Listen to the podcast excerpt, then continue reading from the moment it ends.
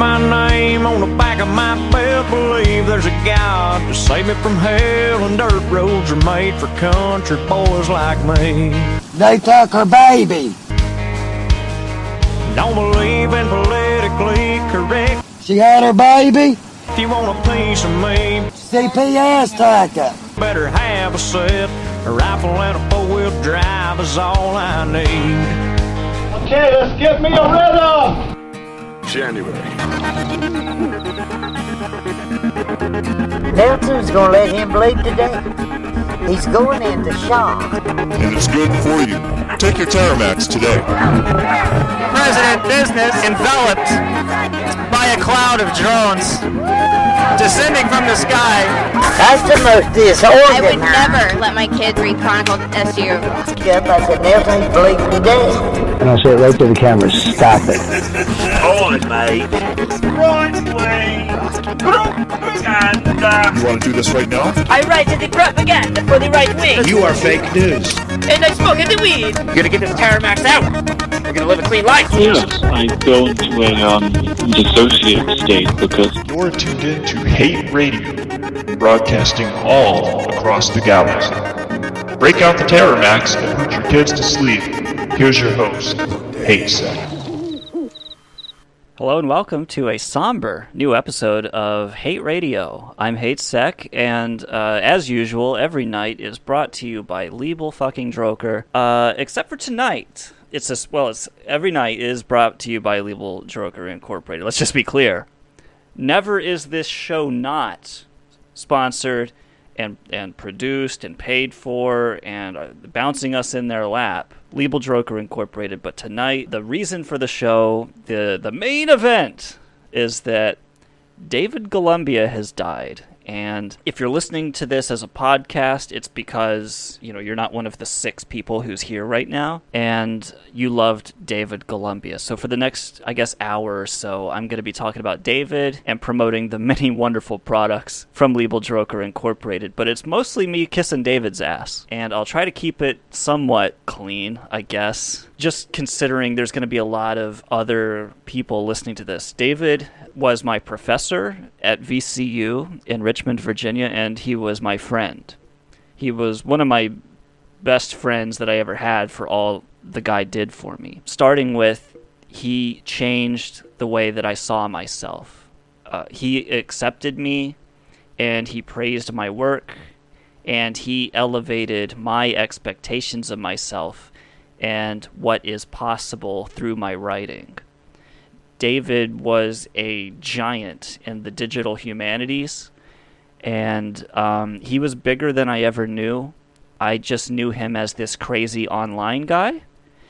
But 99% of people who knew David knew him through his books about cryptocurrency, warning people of the alt right fascist implications of these cyber utopian ideas in these little creepy econ societies that would inevitably spring up. He was suspicious of the internet as this liberating thing that was going to democratize through the internet. David's contention was that the internet, yes, there's going to be those spaces where all voices can be heard, but his contention was that it's really going to industrialize the uh, the power of of voices where you know profit is at the center of it, and it's going to continue to marginalize already the kind of groups that power doesn't want to hear from. So I knew David as just a fraction of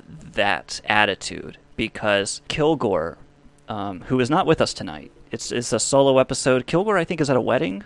Our mutual friend Joey is getting married. Somebody's getting married this weekend, and I, I think it might be Joey. I'm very happy for him, Joey. If you hear this, I love you, and I hope you guys are having a good time tonight. But uh, Kilgore turned me on to David Golumbia, and um, it's funny that once I start talking, the viewers drop. like, what were you here for? The intro? Because I, I don't really remember why. I think that Kilgore and I were kind of getting tired of our audience. We were just kind of shooting the shit and like, what is this? What are we about?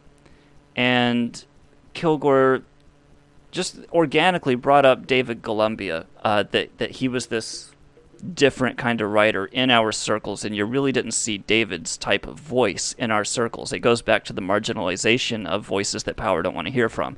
We sure heard from a lot of these libertarian fucking anonymous with the capital A assholes. They were everywhere. You can't turn around without tripping over one of those fuckers.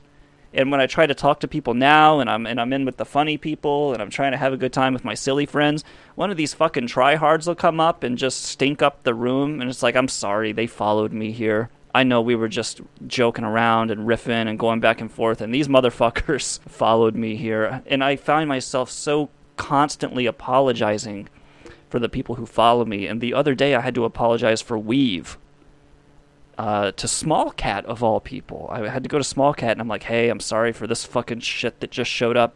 I said, don't acknowledge that person. And I had to basically give her a works cited of uh, what the fuck is wrong with my followers. Just a little crash course on the fucking toxic pieces of shit that come out of this circle that David and I shared.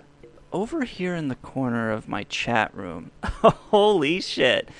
I, I'm being offered the choice to allow or deny a comment peddling some kind of crypto horse shit. I, I think I'm just going to ignore that. Uh, Glitterlick is. Is that how lick is pronounced, by the way? L I C H? Is it like uh, lick my asshole? Glitter. Alright. I, I can't be getting too distracted. And I'm also being filthy. I'm already forgetting my uh, my commitment to keeping it clean. What the hell is that word? Oh, look, I'm going to stop reading the chat in just a minute.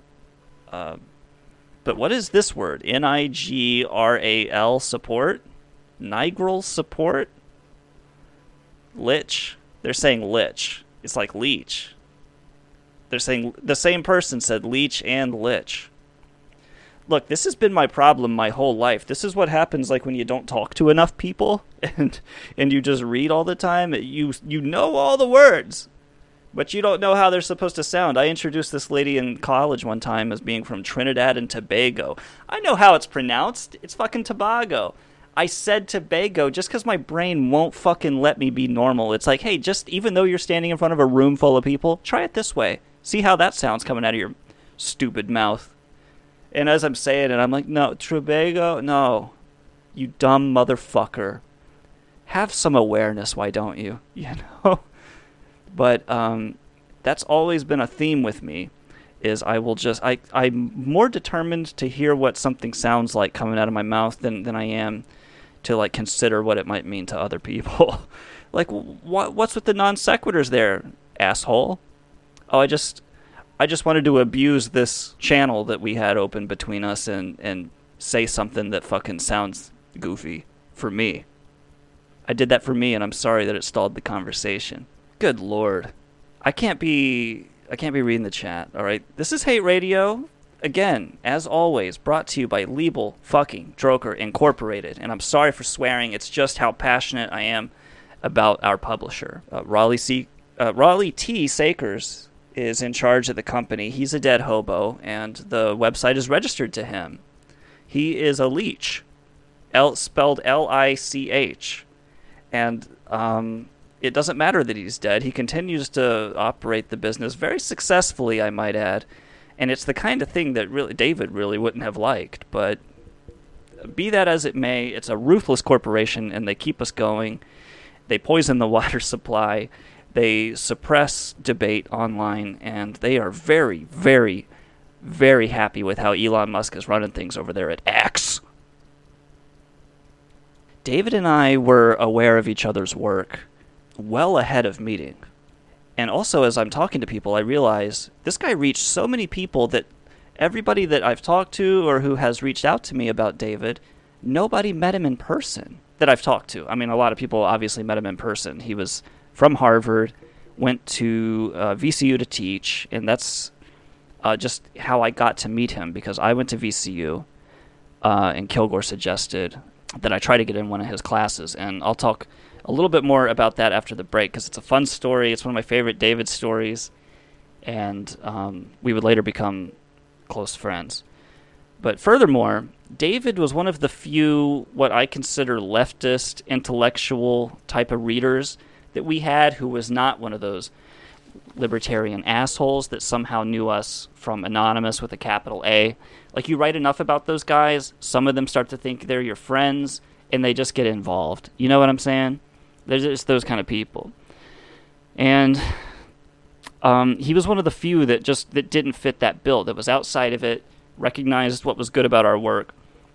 He could overlook our audience, which was just very dumb and loud and ignorant and you know, we were fucking zero years old running a website, so we were just gonna like say a lot of the stuff that we had heard rather than really thinking for ourselves. But it was those rare moments where we were really hitting our stride, you know, and doing original stuff. And David was like a close enough reader to where when we did that, like he he recognized it, and and Billy recognized his shit, and you're, you're starting to get a picture of like how, um, how I came to know David Golumbia but uh, he could see past our irony-soaked horseshit and into the heart of that truth that we wanted to convey when we wanted something, even if we weren't always good at it. The uh, the point of that is that maybe I would have continued writing the kind of trips that those people ate up, and I might have never really grown or questioned it because hey, that's readership. You know, I'm four years old those are clicks it's advertising i might not like them but that's money in the bank and i you can kind of see how like not alex jones as an example but like say that you didn't really know what you were talking about but you had his audience that was us and um I think that that's because they were too dumb to realize that what we were writing was satire. But still, you don't question it. You're just like, "That's great. That's I can buy weed. I can uh, textbooks for school. I can pay the rent. I can uh, buy a Taiwanese prostitute online. You don't question those early points of validation, and I, I am already ruining the the David show. God damn. Who's going to listen to this and think, well, what a tribute to David? The Taiwanese whore thing really highlighted David's character. Uh, because you, you, you just don't question that shit. It's these early points of validation when it's the first and the only taste of it that you get. Uh, so you can really see like how um, like these white power groups or gangs or, or whoever how they they bring people in because uh, if if you're a young man becoming an adult and you get no validation anywhere except from these fucking assholes it's like, all right, those are my people. That's all I have. And so, like, the people you go to the barbecue with, yeah, they're anti Semitic, but they take you in. And so, like, you start to get those views. And I was talking about this today with my. With my friend about uh, like where do these fucking uh, Nazis get the confidence to just like go out and be at Florida at Disney World or in Georgia and they're just out and like making threats on Rosh Hashanah and, and whatever the fuck, you know? Um, and it's because like they barbecue around these ideas. Like this is this is their, I mean, this is their excuse for a culture. Anyway, but when David paid attention to my work, it showed me that there is an audience that is not just above boilerplate anonymous type assholes who sh- might share a single brain cell, which is what I've been talking about, but people at his level of thinking who approve my brand of fucking around and being subversive. And so he sort of more than an example, he he was like this beacon. Like, hey, hey, you can take your train of thought up here, you know, to this like foggy lit area. And and maybe you could do something a little bit more with your satire, maybe something a little bit more fulfilling because that irony was wearing thin, folks. These topics wear thin.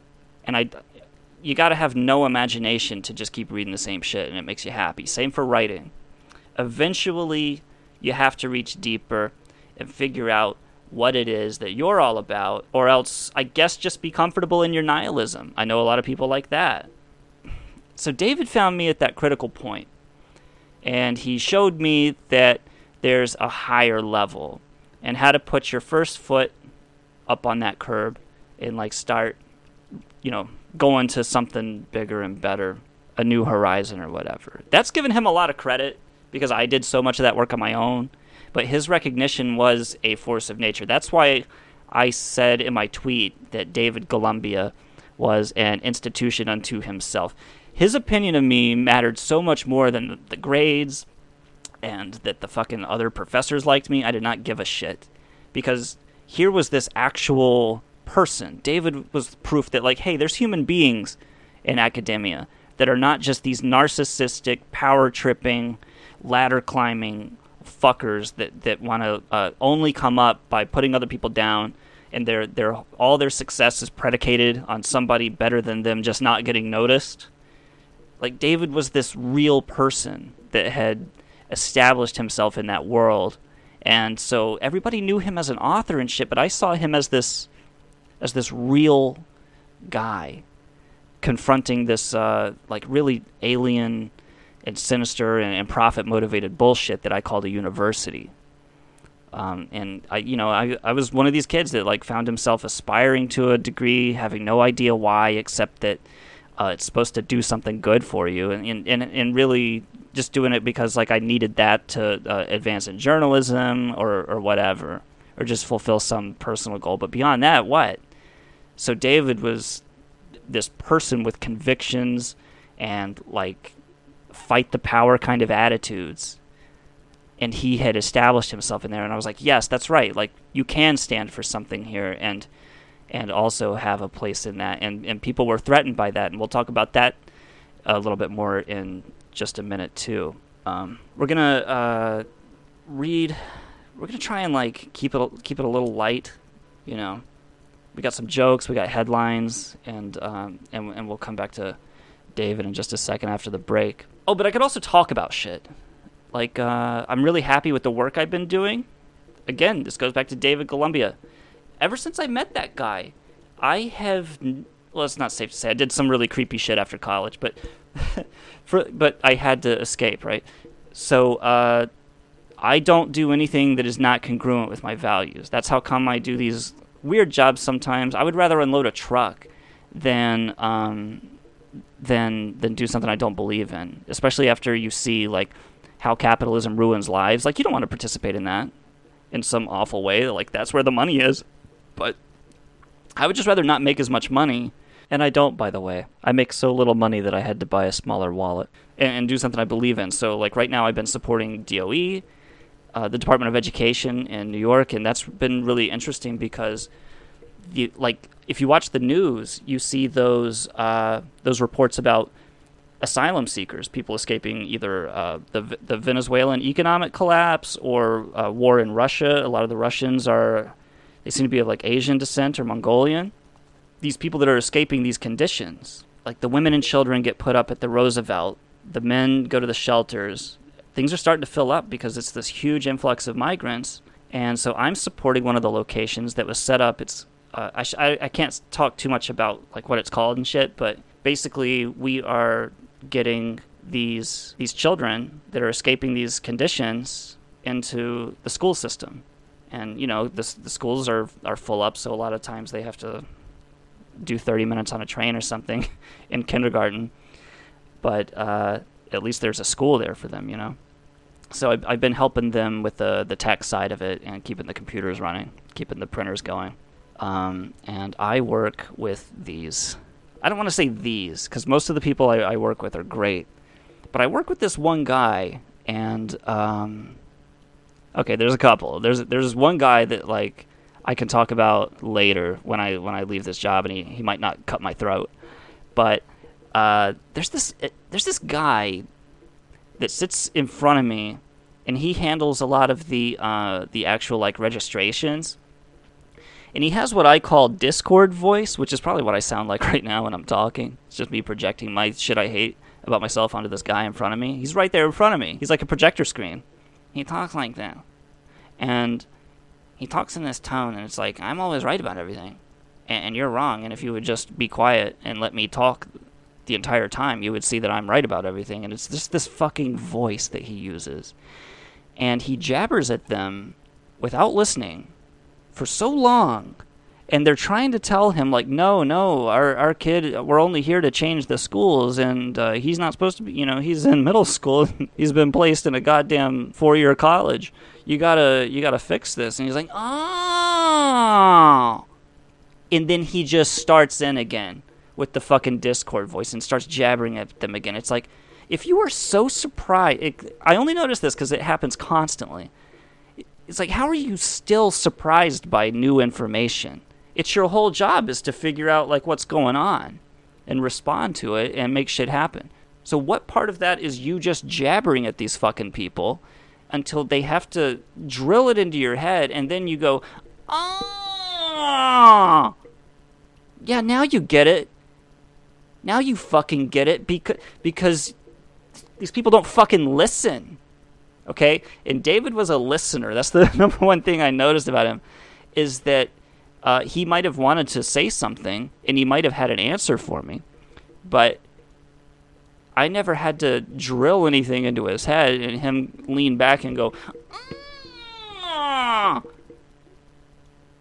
because David was a good listener and he would stop what he was saying because I would interrupt him like the cunt that I was. I would interrupt this legendary author uh, with my bullshit, and and he would just listen, and he would respond, even if it was this non sequitur shit that I do, where I just change the subject like a maniac, like I just did methamphetamines before we sat down.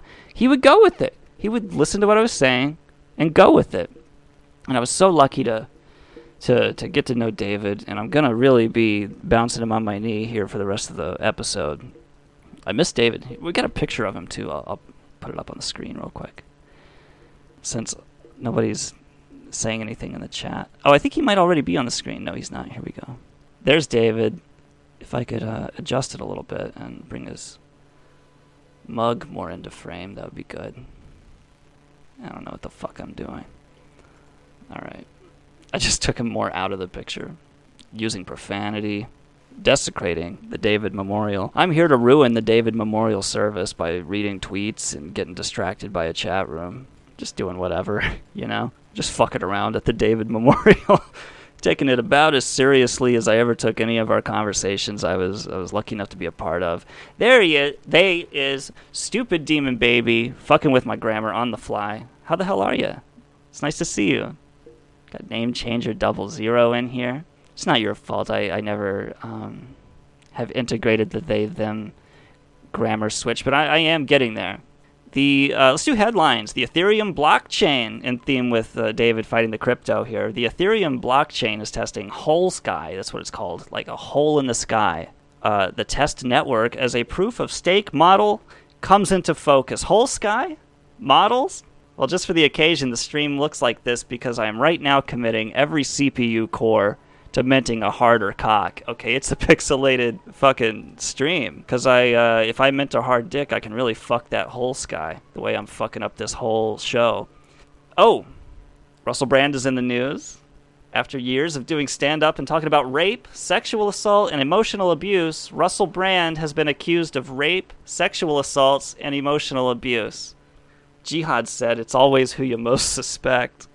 Uh, I saw where a police officer took a selfie while he was doing the Capitol riot on January 6th, and that's that's how he got caught.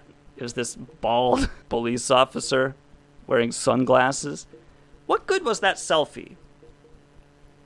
A bald cop in sunglasses. In case you don't already know what Stormtrooper number 35788 looks like, here's a bald cop in sunglasses. Who's that for?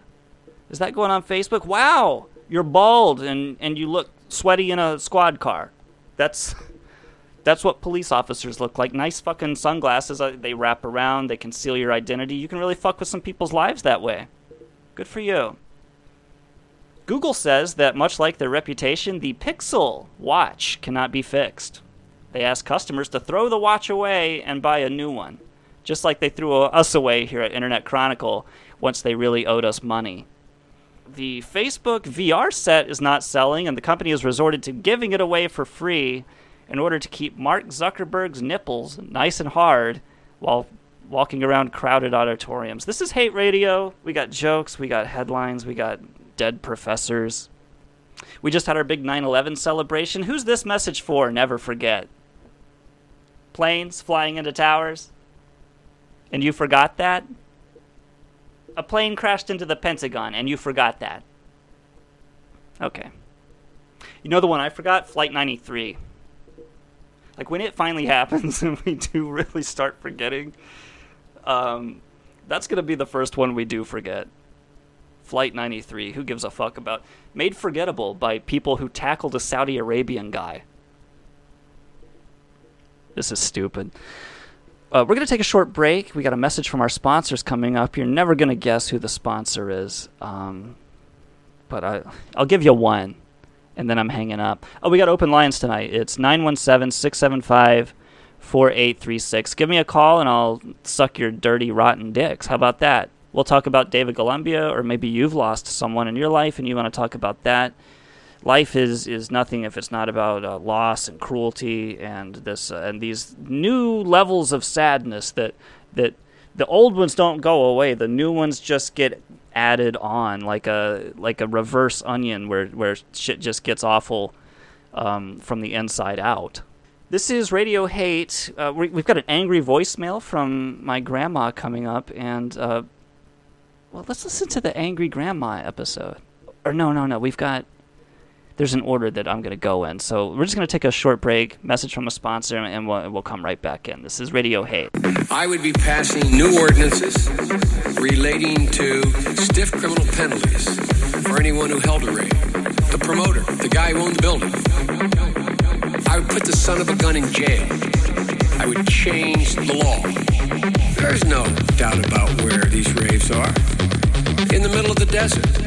Arrest the promoter find a rationale unrelated to drugs. Keeping an unsafe, for example, I'm the guy who authored the crack house legislation. We can use the crack house legislation to tear down these buildings. So I think we better send a message out to local officials. Arrest the promoter.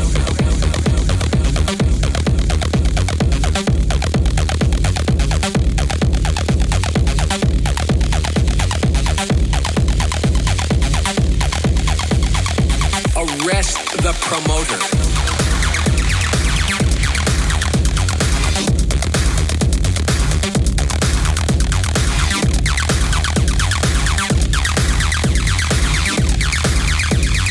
I would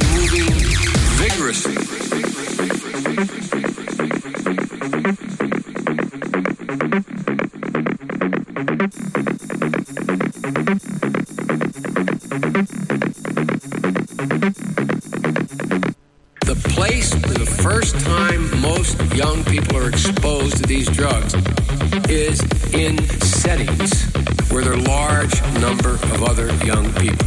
Kids' bedroom. They're using ecstasy. I put you in jail. I put you in jail. That's the scum who should be put in jail.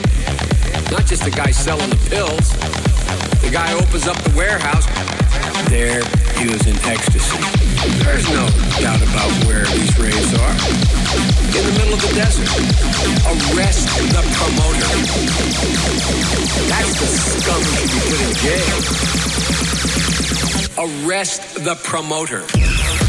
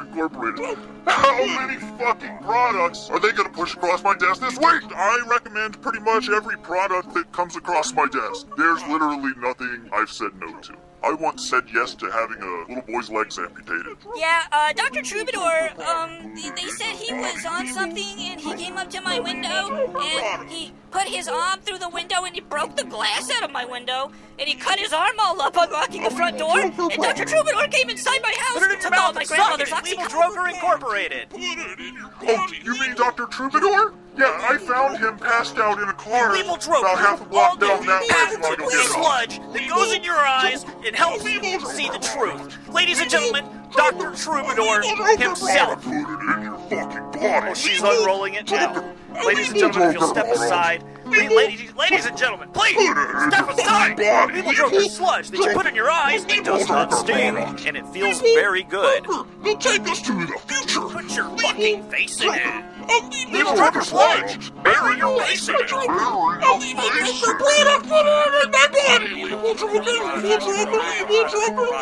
Hey, I'll come out there and I'll dig a hole and throw your body in it right now. Alive! A Legal Droker product. The jokers stole their hearts and minds, and then they gave it all away or turned it into landmines. Dr. Troubadour gave us terror max, and then they turned it all away and turned it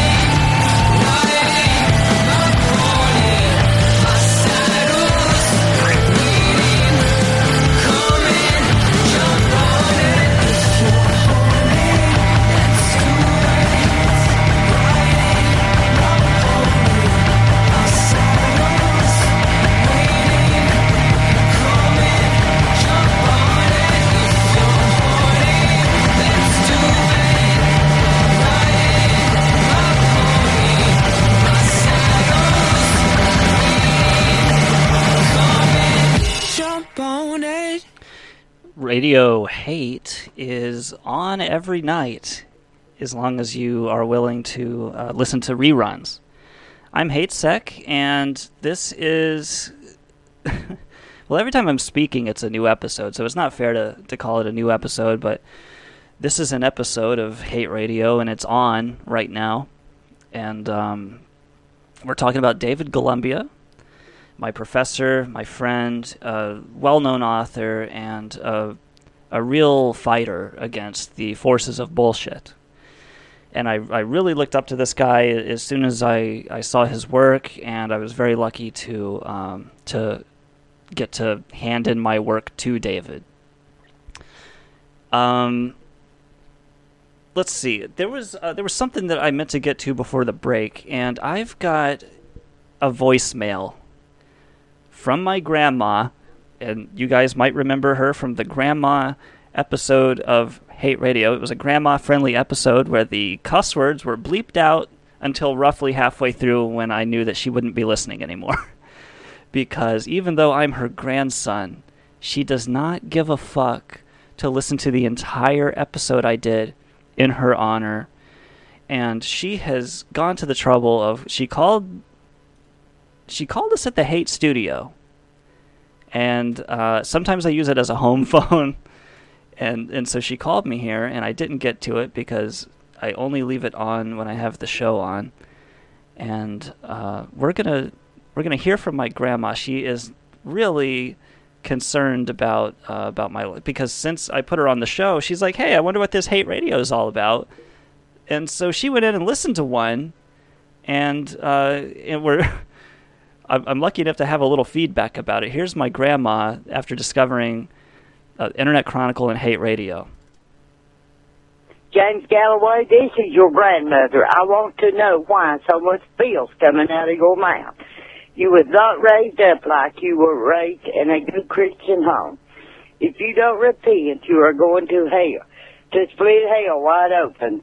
Love you so much, please repent. The way the way she says "love you so much," it, it doesn't even sound like she means it. Please, please repent, son, before it's too late, because I don't want to go to heaven and you in hell. Love you. She, why does she think she's going to heaven? Just because she doesn't cuss? Bitch, we are both going to hell. We're gonna. I'm gonna. I'm gonna ride her body like that torpedo at the end of uh, Doctor Strangelove on the way to hell. I, I love that she sees herself in heaven, and part of her vision for heaven is that I am burning in hell. like, is it not your heaven, Linda? Do I have to burn in hell in, in your version of heaven? Can I not be up there with you? Because I said some cuss words? I'm down here rotting and burning and getting pine cones shoved up my piss hole by the devil in hell because I said some cuss words on hate radio. That was one angry voicemail. I kind of want to hear the like the second half of it where she really gets into the nitty gritty details. Love you so much, please repent. Please, please. She's begging me to repent. So like, what if I what if I repent and then I go back into the my bullshit? repent, son, before it's too late, because I don't want to go to heaven and you in hell. Love you. Now, David, I heard him say some cuss words, and I, I wonder if. Uh, well, look, this is as good a time as any to check in on the hellhole. We haven't done a hellhole check since 2021. Um, look, we've got we've got microphones, we've got hell mic'd up, and uh, we go live now, ladies and gentlemen, to the hellhole. Hey, hellhole. Hey, hellhole, can you hear us? Okay, down in the down in that pit of moaning and wailing and eternal torment. How do you, how do we? Hey, hellhole. Hey, how's the weather down there?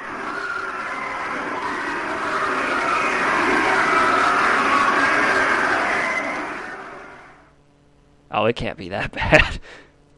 That sounded pretty bad, though. That that sounded pretty, pretty bad. Um, well, hellhole, look. uh, I, I recognize that it's almost like a biblical scale pain that that can only be described in very thin pages in a very fat book. But good God, is it is it really that serious down there? Hey, hellhole! If if time is only a construct and there's only this moment, then it stands to reason that I would probably be in hell right now down there with David Golumbia, who was saying the cuss words. Do you have any opinion on that, hellhole? Like, am I down there in in time memoriam?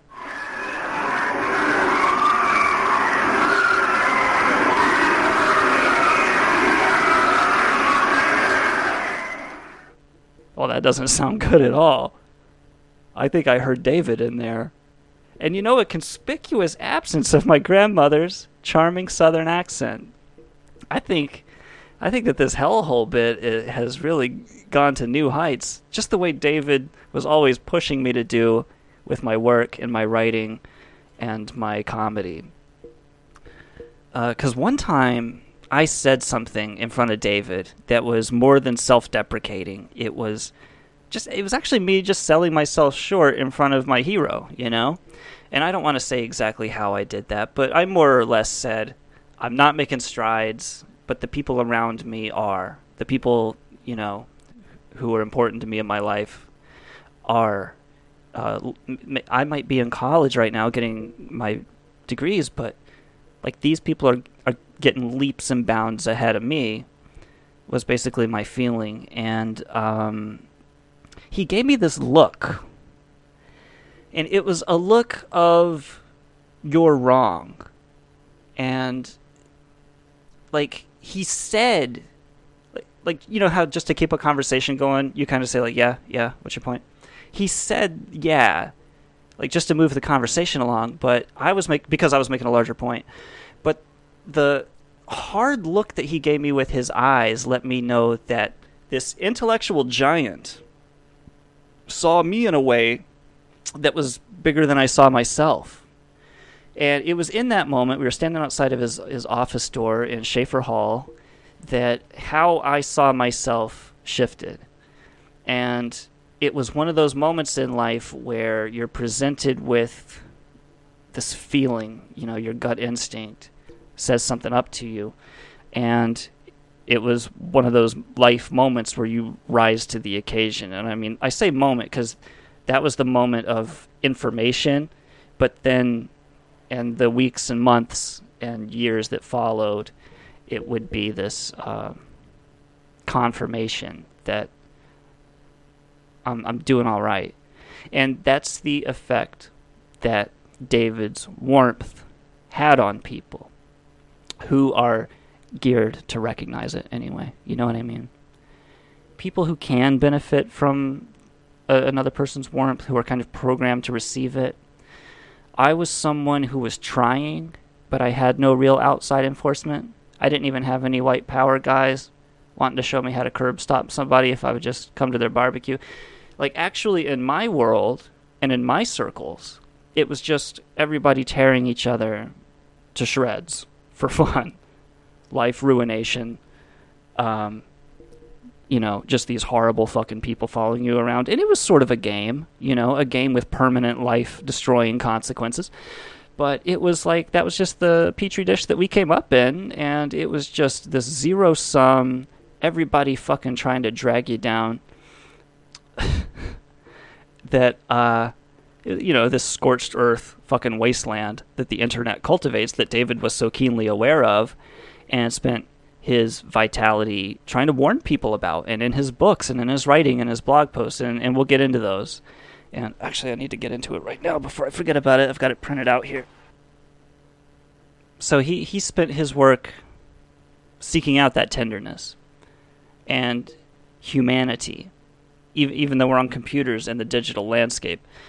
Uh, and his art reflects that. He's got an art page that is still online. Go to uncomputing.org and look for his. Um, I guess it's art. I can't remember where it is. the The exact address is uncomputing.org, and the art page is UI UUII, I believe. UIU UII, yeah.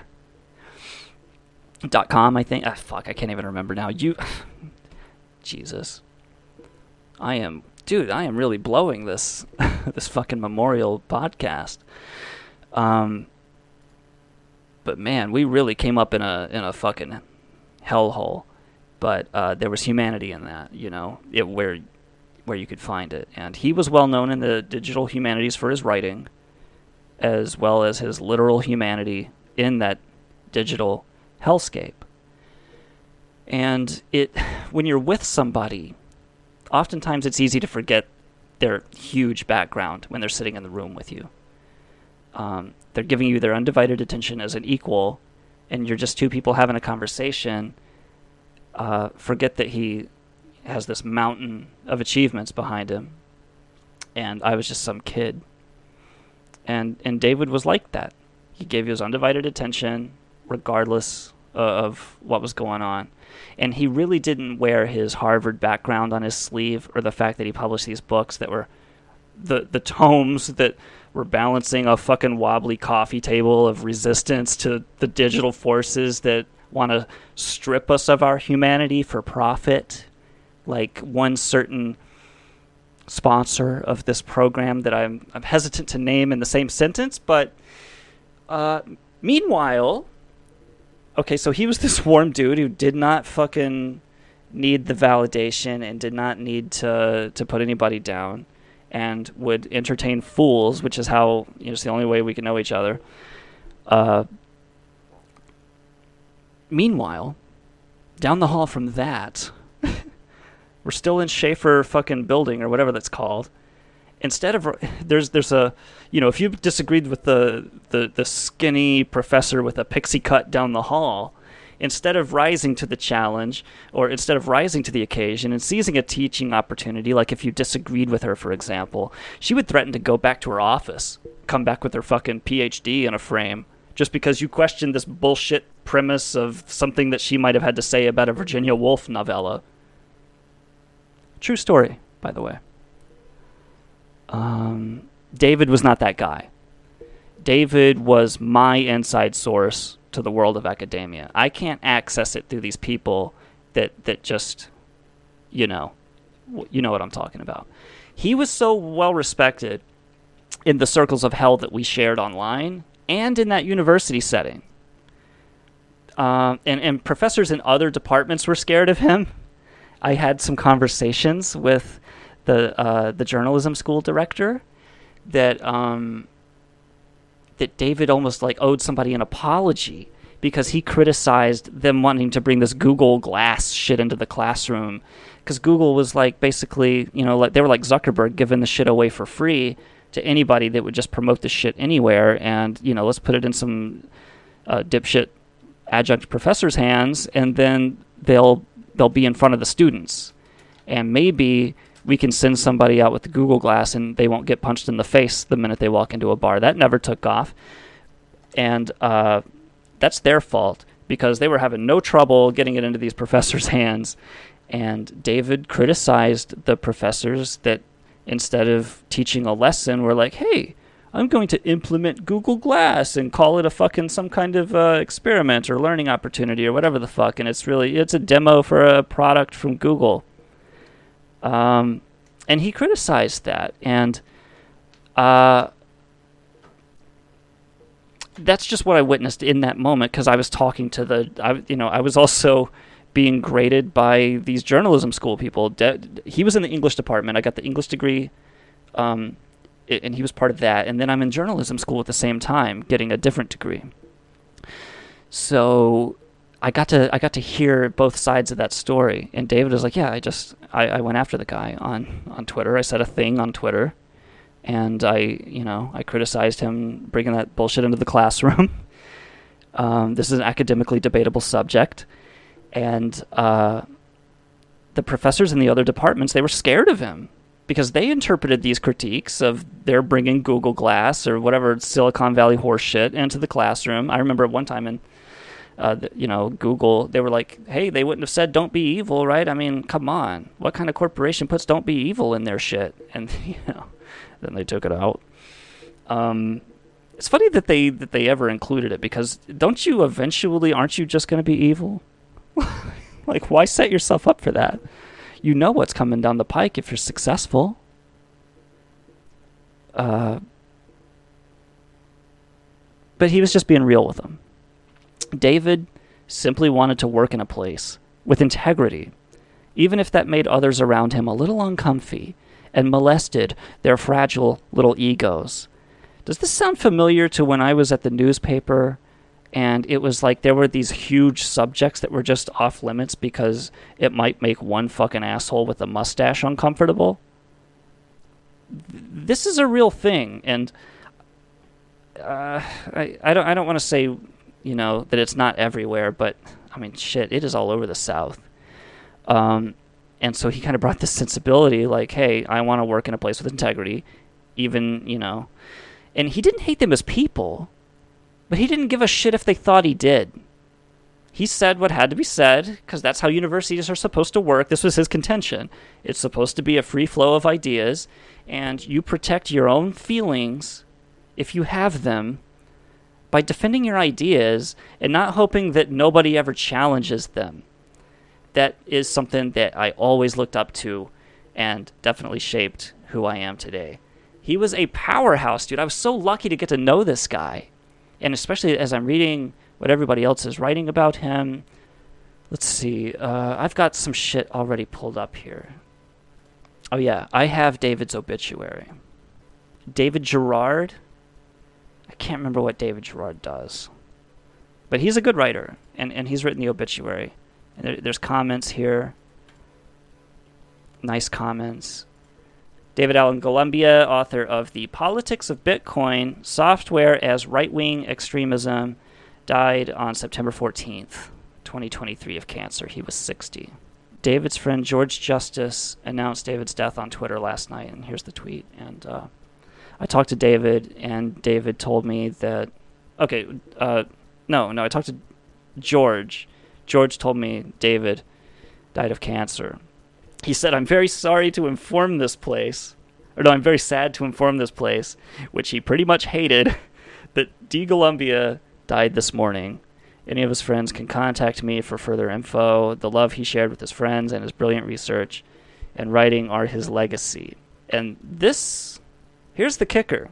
His, he says his book, Cyberlibertarianism, will be published by U Minn Press under the brilliant editorship of Nocta Ambulate. It's not a link, so I'm not going to follow it. He cared about his research, his friends, his family, including Lucky, and he shaped the way I think of books, music, art, and ideas for over 35 years. So this person knew him for a very long time and had the same takeaway as I did uh, from knowing David. And, th- and there's a picture here of David, and I will uh, put a picture of David up on the screen. It's in that filter, but it's cool. If you really want to see David Golumbia, you can find his Flickr just by googling David Golumbia Flickr. He he put all his vacations and stuff, and, and he put his family. He he's got his baby pictures on his Flickr. He's got pictures of him growing up, him with his mom and dad and Nicole, and uh, he got a dog with his ex girlfriend that we talked about over coffee. And there's pictures of his whole life is in there, the dog and, their life together and um, I keep I keep glancing at the chat and it's fucking with me. But but Google David Golumbia Flickr and, and find his Flickr page. That's good. And and check out his website on computing.org while you're at it. His last few blog posts are amazing. And in 2018, we uh, we mistreated one because I was like I was excited about talking about it, but the podcast sucked in 2018. Yeah, me and Billy just barely fumbled through the conversation, and um, and that was it. I told David, I was like, "Hey, we we did your um, we talked about your article in 2018 about getting the the, the data out of um, out of Facebook and, and what they're able to determine about your your profile." David was doing original research like that, like using this this particular uh, like a a, program that colleges agreed to, or not colleges but that social media companies agreed to they were like if they request the data under this particular academic research thing we will give the data out and he was able to to figure out um, just how specific of a profile that they could that they could pin down about their users uh, that they pinned down about him. I mean it was on the money. And david had some very specific political beliefs, being this um, militant critic of, of right wing crypto fascism that he was, and and yet he didn't put any of that into his Facebook because he hated social media.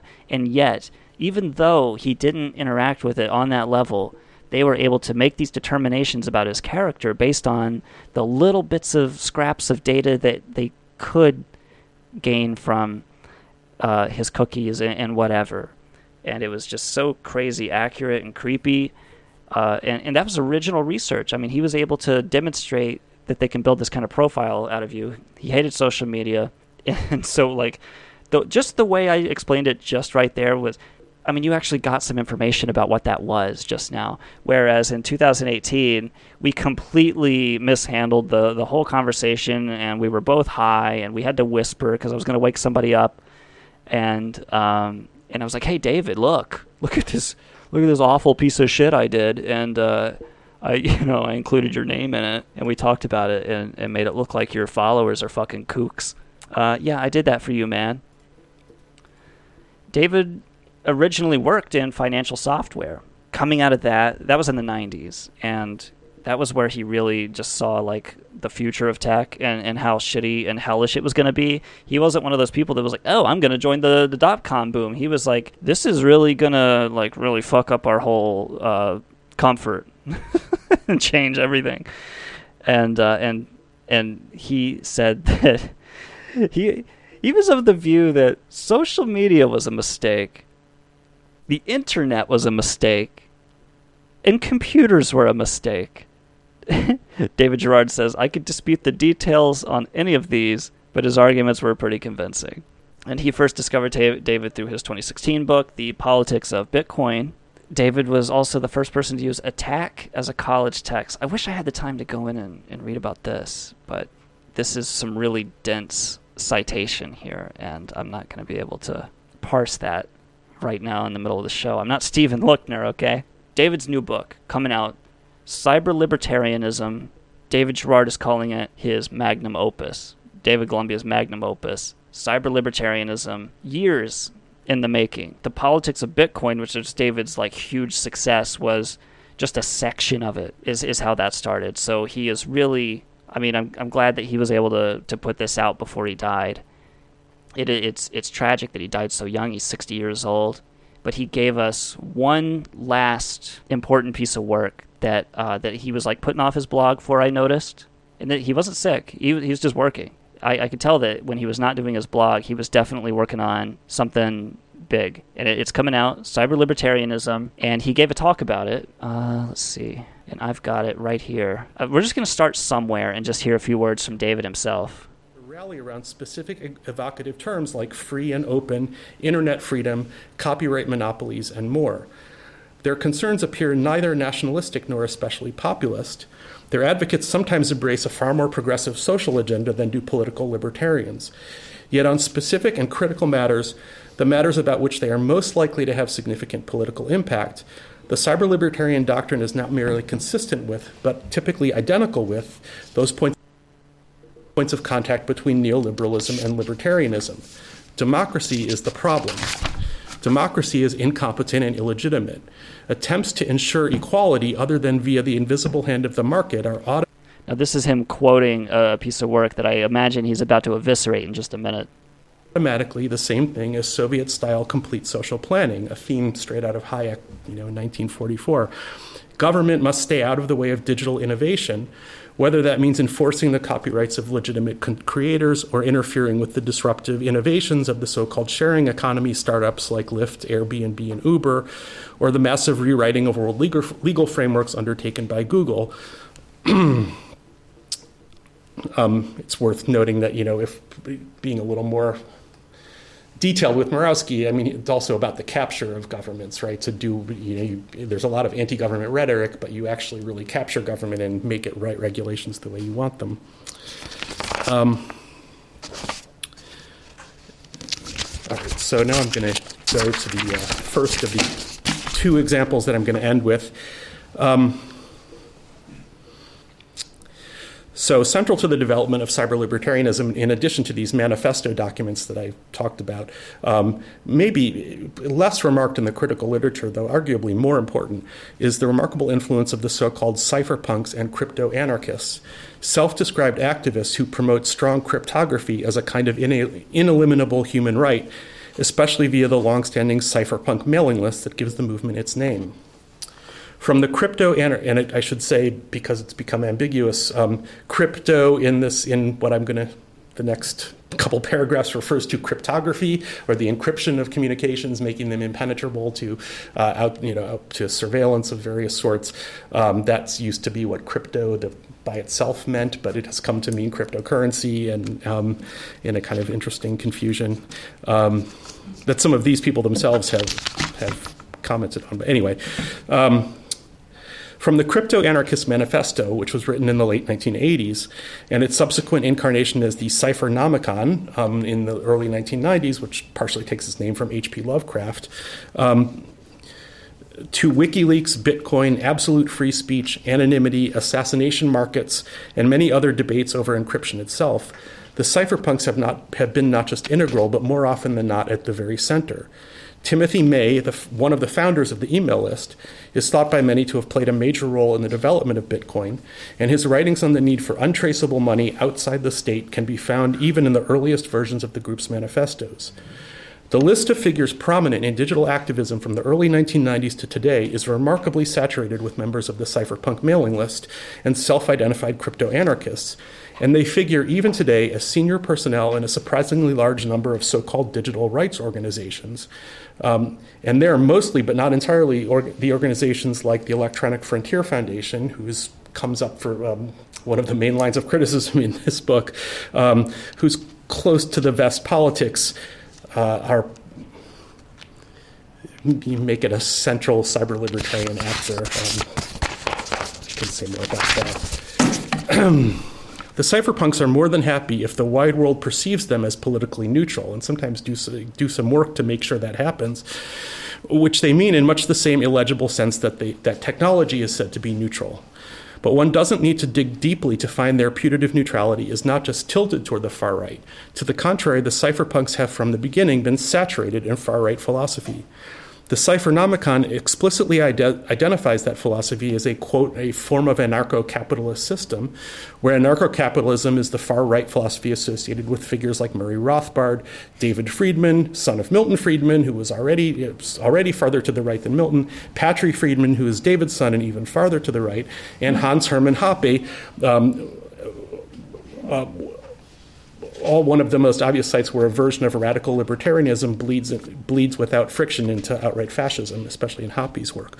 Um, notably, all of these writings are found eh, with some frequency, and, and, sometimes even the people themselves, especially David Friedman and Patri Friedman. Uh, I just want to say that uh, that this recording is from last year. This was given in April 2022, and he's talking about uh, the the findings in his latest work, Cyberlibertarianism. This is huge. This is the last thing uh, David really. Uh, it's not the last thing he said about this, but this is his presentation on cyber libertarianism, which is coming out very soon. And it is, uh, the way they're talking about it, it's going to be a barn burner. I'm on the Cypherpunks mailing list and the associated discussion groups online. Unsurprisingly, the Cyphernomicon devotes much of its space to the same absolutist conception of free speech that we see more and more associated with the far right today.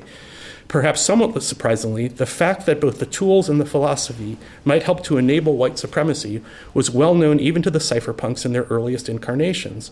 And one section of the Cyphernomicon asks, quote, Will strong crypto help racists? May answers without hesitation affirmatively yes, this is a consequence of having secure virtual communities. Free speech tends to work that way! Exclamation point. And that, quote, the Aryan nation can use crypto to collect and disseminate information, even into controlled nations like Germany that ban groups like the Aryan nation.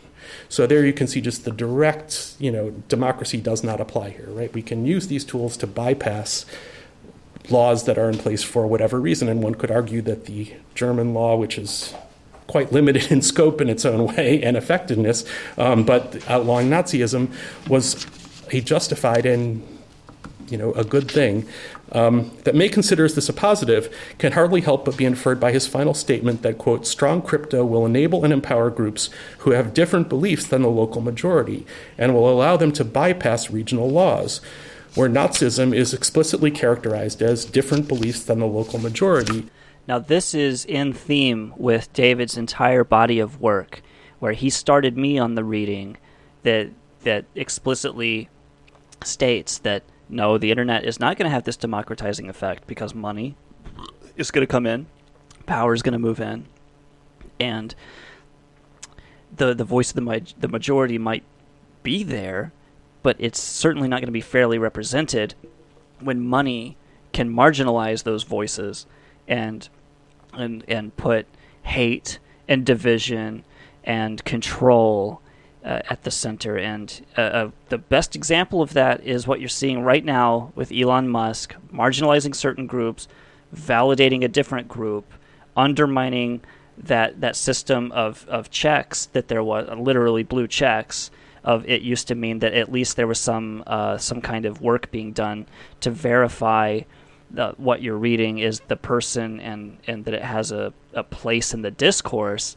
Undermining that and and just you know turning the whole thing upside down for money is is so you you can see that like there's this whole M theory that David Golumbia ha- has spent his life working towards that that that shows just how money and power is, is this vortex at the center of, of what the internet would inevitably become. As if this is a reasonable and common sense description. Later, May writes that many of us are explicitly anti democratic and hope to use encryption to undermine the so called democratic governments of the world.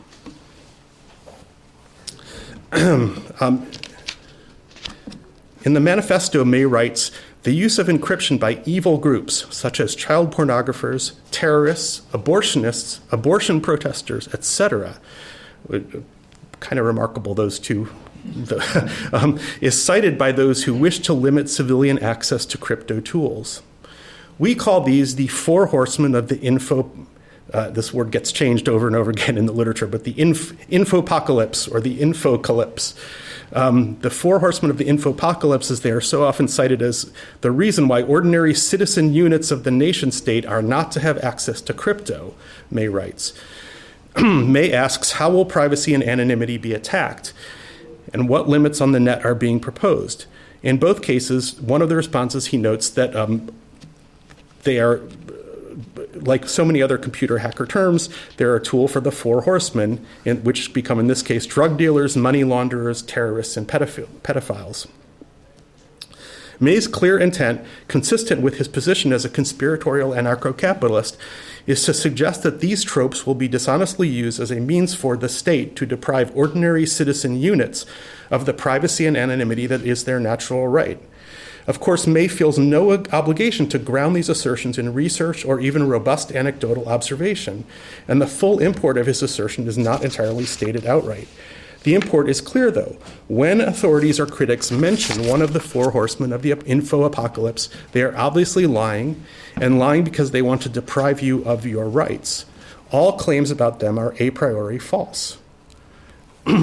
it is not remotely surprising. So that, that was all in the late, late 80s, early 90s, but it's not remotely surprising that the four horsemen trope occurs repeatedly in technology promotion about encryption and, and, and anonymization technology, even much more recently, often with the presumption that the existence of the trope proves that the concerns it mentions are absurd.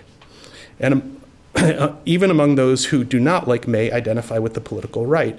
So Cory Doctorow, a science fiction author and um, one of the most troubling actors in this space to me, in a response to a statement by outgoing Attorney General Eric Holder and the FBI in 2014 that it needed some kind of legal warranted access to, encrypted, to an encrypted system uh, out of a concern about a terrorist threat.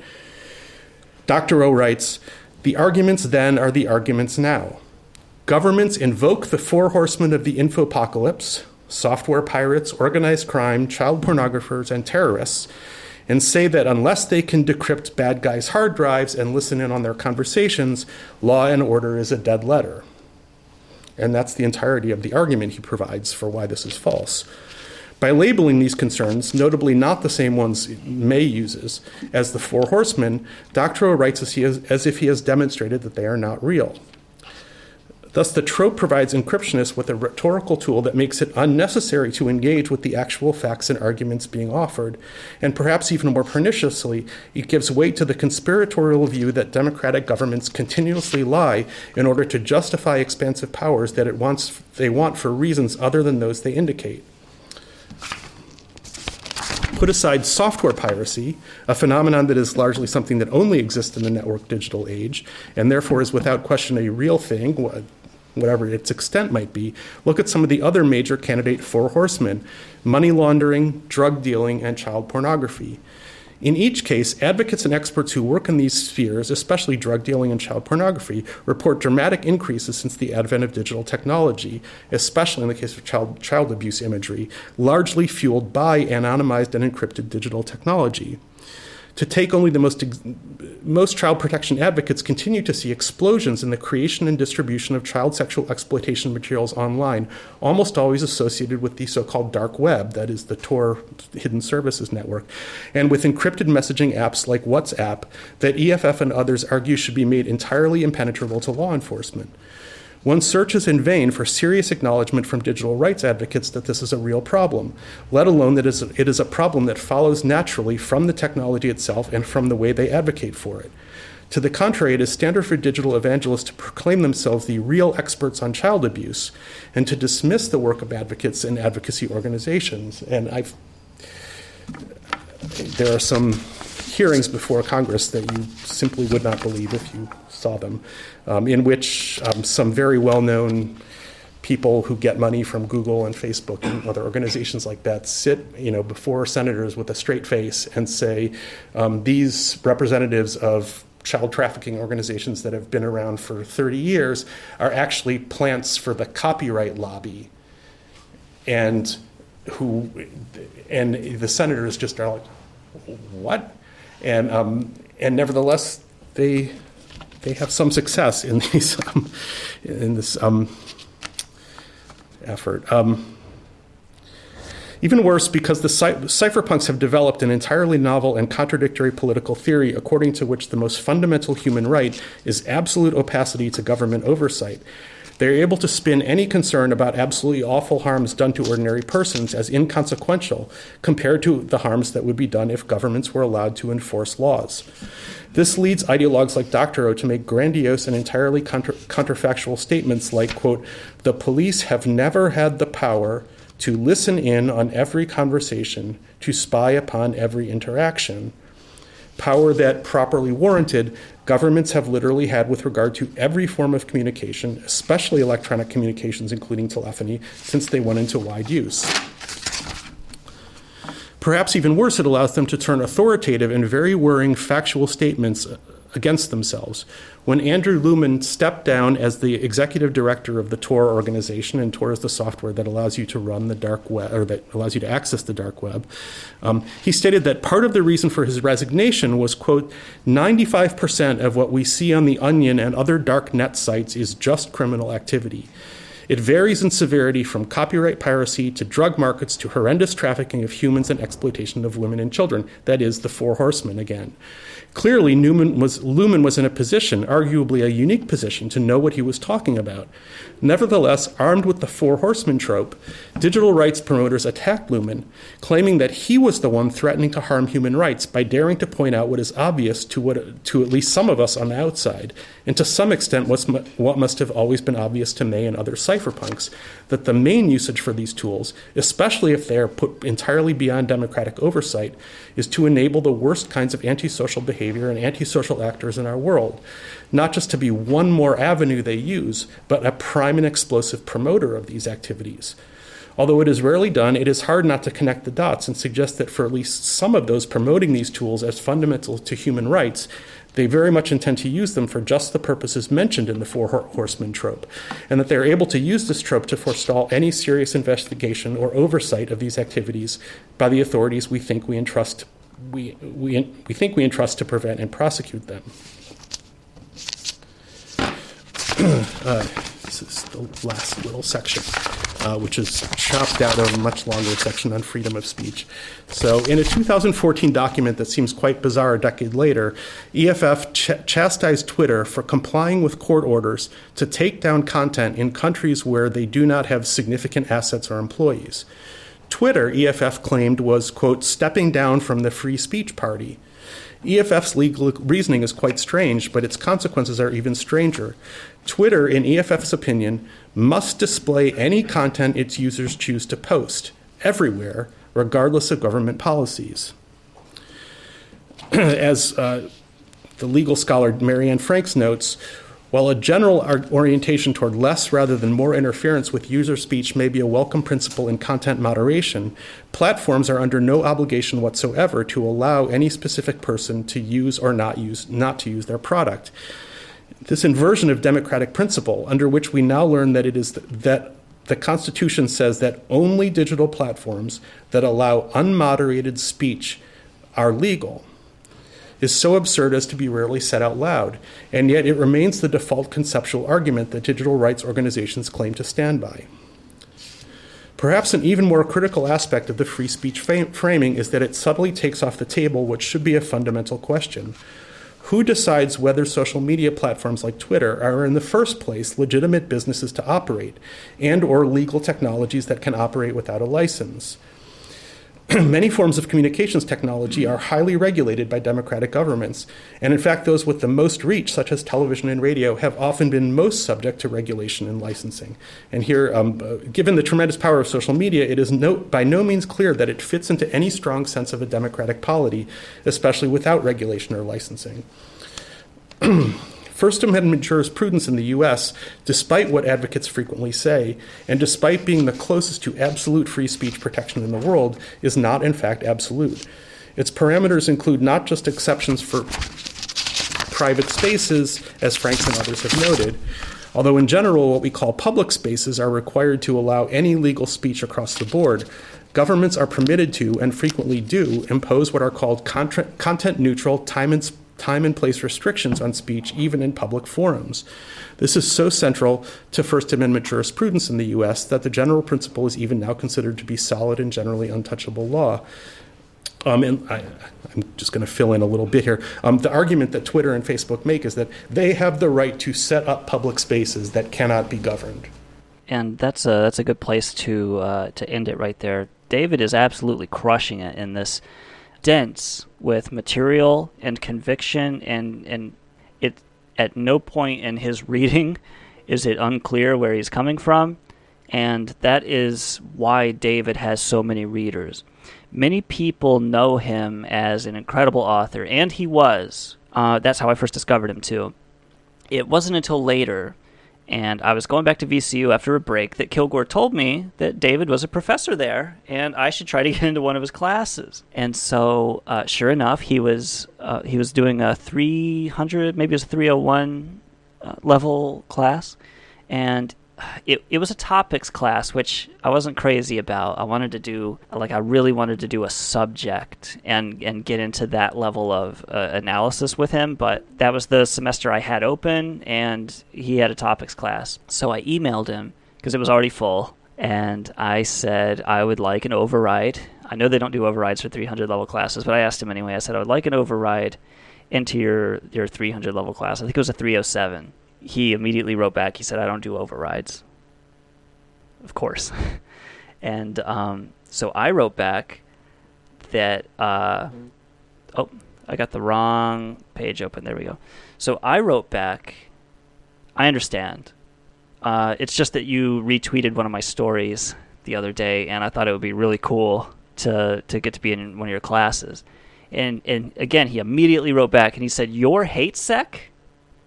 And I was like, holy shit, what the fuck is this name recognition getting me? It got me into his class. The very next day, he he wrote to whoever you got to write to, and he got me the override into the, into his class immediately, and we got into the shit. We just started uh, we started talking topics as you do in a topics class, and um, he liked that in the course of my presenting my ideas, I was sometimes funny about it. I wasn't hamming it up or anything, but I would, um, you know, you know how I do. You guys listen to the to the program. The the three of you who are the, who are here right now listen to Hate Radio, and there's really no room in academia for humor.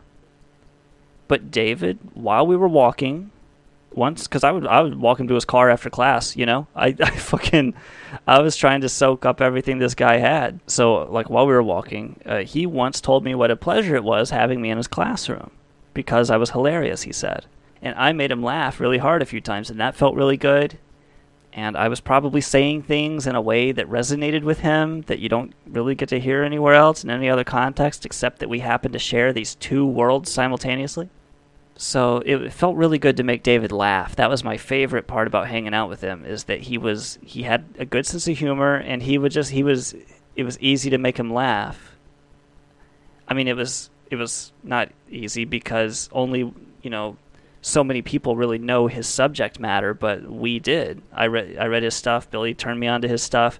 I knew Games Without Play. That was one of the the works that he created, which examines like what like in a digital humanities perspective, what does it mean to go back in World of Warcraft after you're already a god and you're just walking through these um, it's called games without play and you're just walking back through these level one zones to get back to some fucking town to sell off the leather bullshit that you uh, you've been scraping together?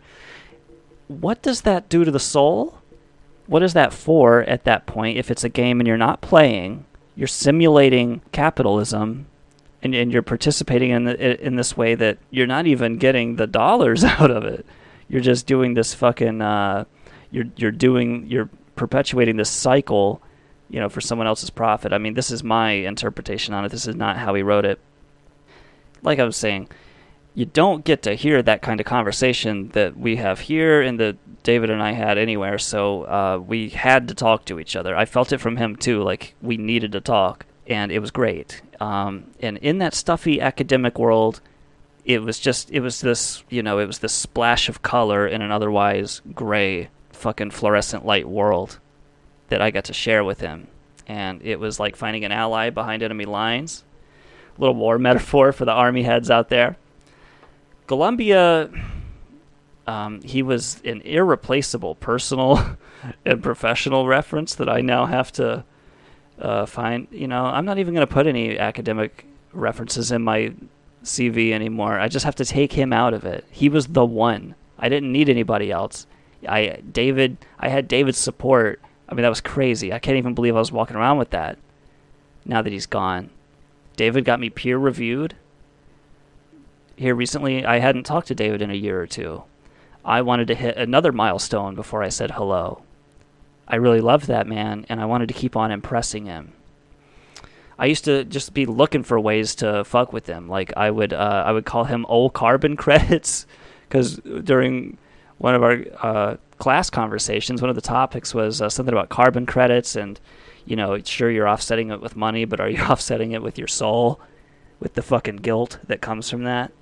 And uh, so I would call him old carbon credits, and I would accuse him of being one of those weird like econ type professors who had all their weird little justifications and rationalizations for being greedy cocks.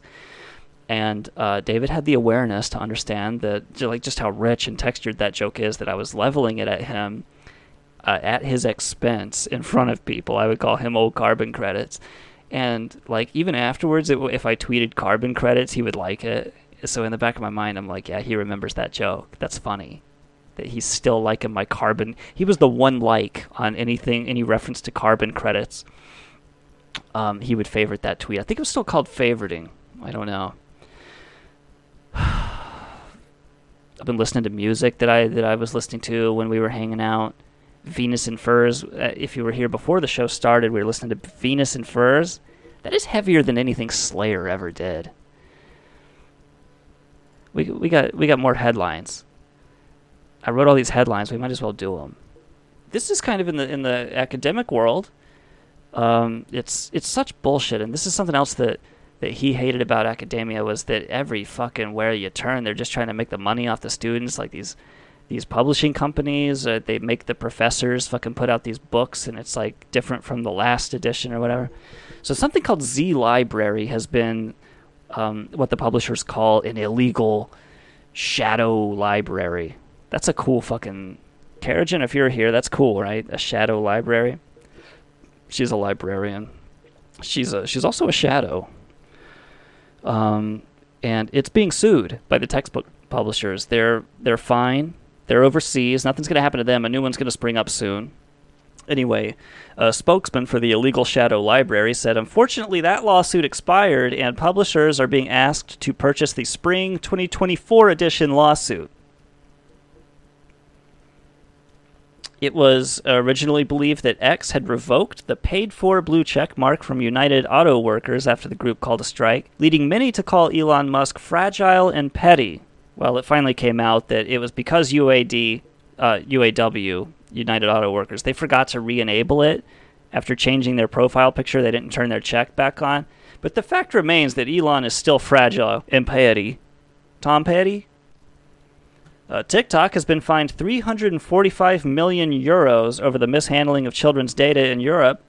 Russell Brand weighed in, stating that those children agreed and handed over their data consensually.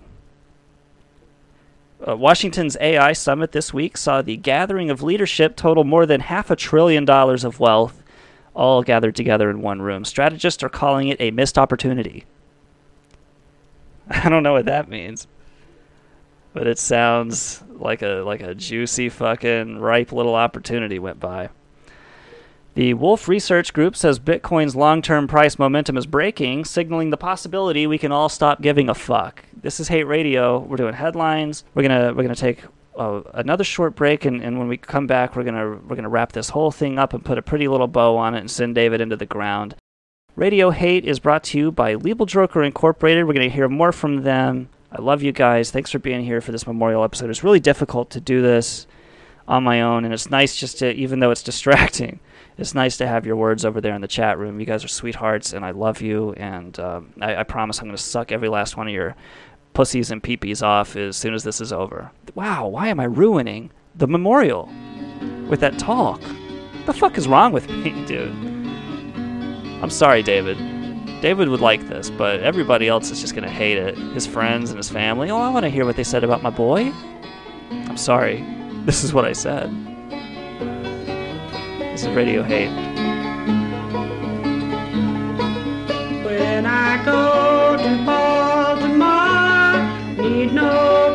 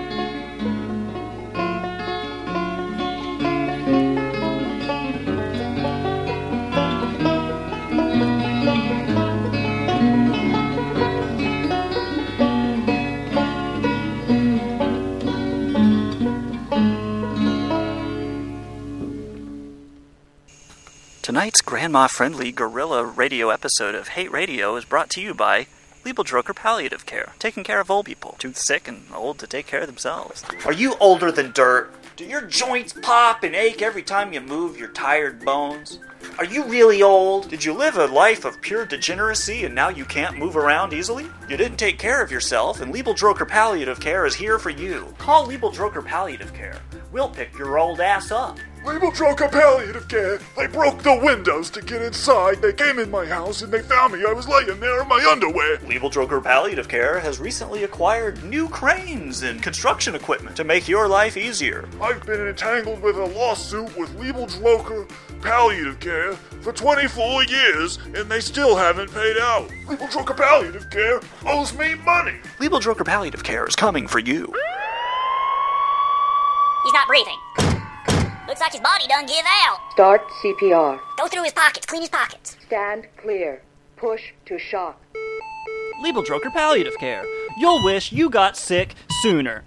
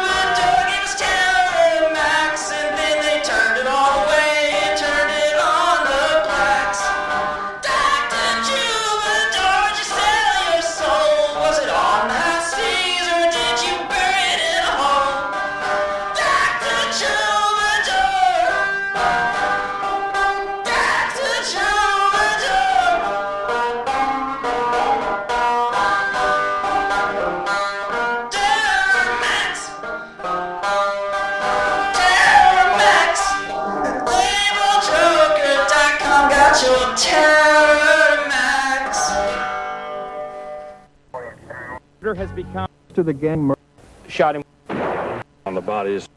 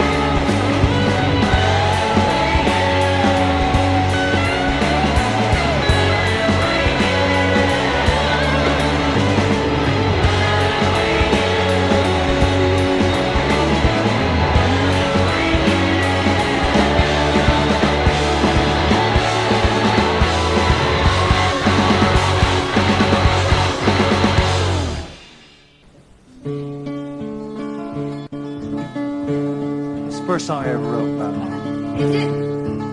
No idea.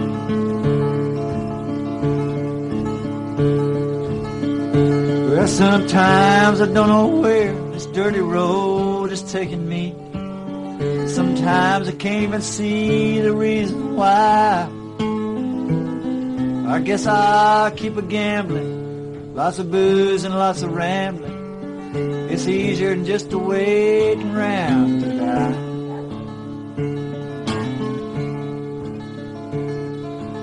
Time, friends, I had a ma. I even had a pa. He beat her with a belt once 'cause she cried. She told him to take care of me. She headed down to Tennessee. Oh, it's easier than just a waiting around to die.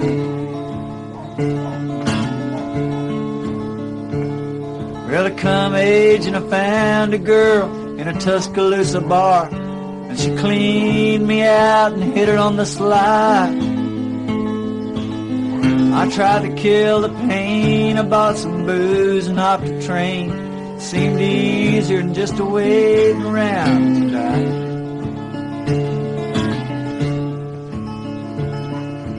And a friend said he knew where some easy money was. We robbed a man and brother did we fly.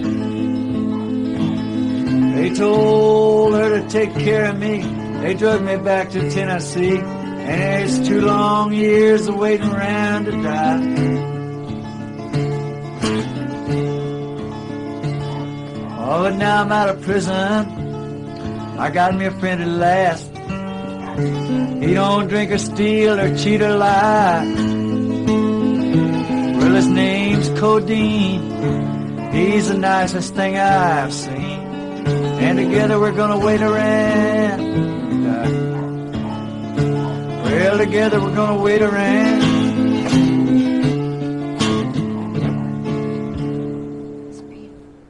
It's Hate Radio. I'm Hate Sec. As we go to close out the show, um, we got just a few more words to say about David, and uh, and and then the program will be over, and you can uh, very orderly stand in a single file line, and everybody can file out of the building uh, as we go out on the final song. Um, where should I where should I close it out? He would let me hang out at the coffee shop with him things were falling apart with me and my girlfriend at the time, and uh, it, you know my friends had all moved away. I was alone in this town, and it was just me and David. And so he would let me hang out at the coffee shop with him, and he would set his science fiction novel to the side. He'd order another espresso, and we would talk for a long time, sometimes for hours. We met often. He had a keen sense for people's energy, and he had a well of empathy and he could you know he could read me well and he really took mercy on me because i was a dumb transparent kid and he could have gutted me like a fish if he wanted to and uh, just like so many professors did. And uh, he could have cut me off the knees but instead david built me up with friendship. He gave me confidence. He, showed me kindness the kind of uh, warmth that you don't normally get from such a critical and incisive and militant mind. Uh, an awareness about me that people could grow and change if they want to, and he could see that I was doing that in an acceptable manner. He continued after you know after I left town and uh, it was over. I wasn't giving him any more money, but he continued retweeting my work and supporting me, same as before I, we ever met, and that kept me going too. Uh, my own family and friends might not have been aware of my work, but David Golumbia was following it, reading my stuff, liking it. I mean, he read it to the end. He would recite jokes back to me that were at the very end. And he saw to it that other people read my work and followed my shit. He was including me in a world that is usually elitist and proud of it. They're happy to be there and they're glad you're not. It was a world that I really couldn't afford to buy my way into. He saw my worth outside of that as a writer and a thinker and he demonstrated to me that I belonged there in that environment, even if I didn't believe it at the time for myself, even if I felt like an imposter. He, saw that too, and and he reassured me that I'm the real deal, and that meant a lot to me. Coming from him, you know, And I, I've talked to several of his other readers so far, but I've not been able to talk with anybody yet who knew him personally. So many people know him through his writing, which he earned his readers. His writing is clear, purposeful, concise, it's easy to follow. It's even easier than listening to him because it's direct, it's delivered with conviction, it's obvious where his motivations come from. He's not trying to slip any bullshit by you. Uh, he probably reached the maximum number of readers an intellectual who is fighting the forces of social media, right wing crypto fascists, Nazis, and so on can really have. Because he has saturated that ratio of thinkers, I like to believe. And everybody who knows what's up in this realm, they know David Golumbia already. Um, I didn't realize this so much when it was just the two of us laughing and hanging out and talking about silly internet drama, chilling every day at this dirty picnic table at a coffee shop. But that was David's generosity. That was not beneath him. And people do remark a lot about that. It's a theme with him that his kindness and his warmth and his generosity were his defining uh, characteristics, even though he had this body of actual work behind him. That wasn't that wasn't everything. That was just his substance. But who he was was this warm person with humanity and kindness and humility. David maintained his warmth even while being critical and harsh and incisive. He was never divisive, but he could be downright militant, fighting the bullshit machine despite its continuous Akira like growth. Kaneda! It didn't really fucking deter him. It's just he was there to identify it, call attention to it, pick it apart, and report it back the way we just heard his his uh, talk on cyber libertarianism, which is coming out soon. Um, so get ready for that.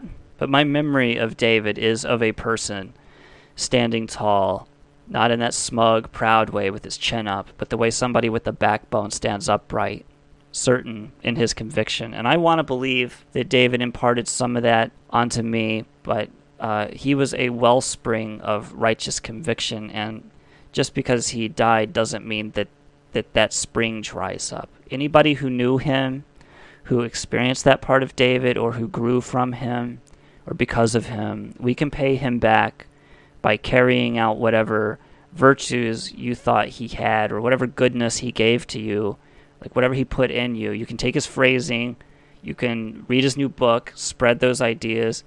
You could you could claim them as your own. He's dead. He's not going to give a fuck. And you're doing the you know, you're doing his work as it's more important to him that the work gets out.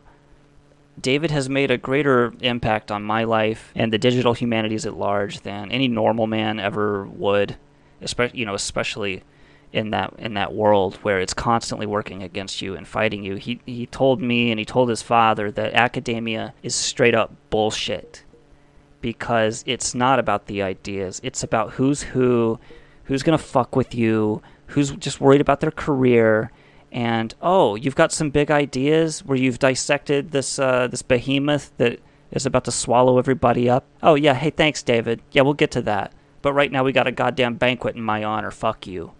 He's he was bigger than that. And it's because those of us who knew David are going to carry out his legacy and where ordinarily my sadness might lead me simply to no longer care. It, it my fight is to shake that off and continue as I am and and just and to to carry on that that legacy like whatever David did for me he did that until he was 60 and dying of cancer. And, and David showed me that we can do that too. What this is, is Hate Radio, uh, brought to you by the Internet Chronicle, Legal Droker Incorporated. You heard the many wonderful jingles and, and me- powerful messages from Dr. Troubadour himself, uh, who brought this this wonderful uh, product to you called Terramax. That gets in the blood system and it just completely rearranges your whole shit. It makes you more patriotic. It makes you a little bit more aware of threats uh, on the horizon, unseen or imagined. And uh, that's all, that's a special patented formula. It's hanging on a wall somewhere. You can look at it in the Internet Chronicle video game. You can get a closer look at that for yourself, and you can really poke and prod around uh, Dr. Troubadour's inner world. And it's the kind, it's that lens of of conviction and not cynicism, but it is a certainly a critical lens that that David Golumbia gave us. That um, that you're gonna read the website through it.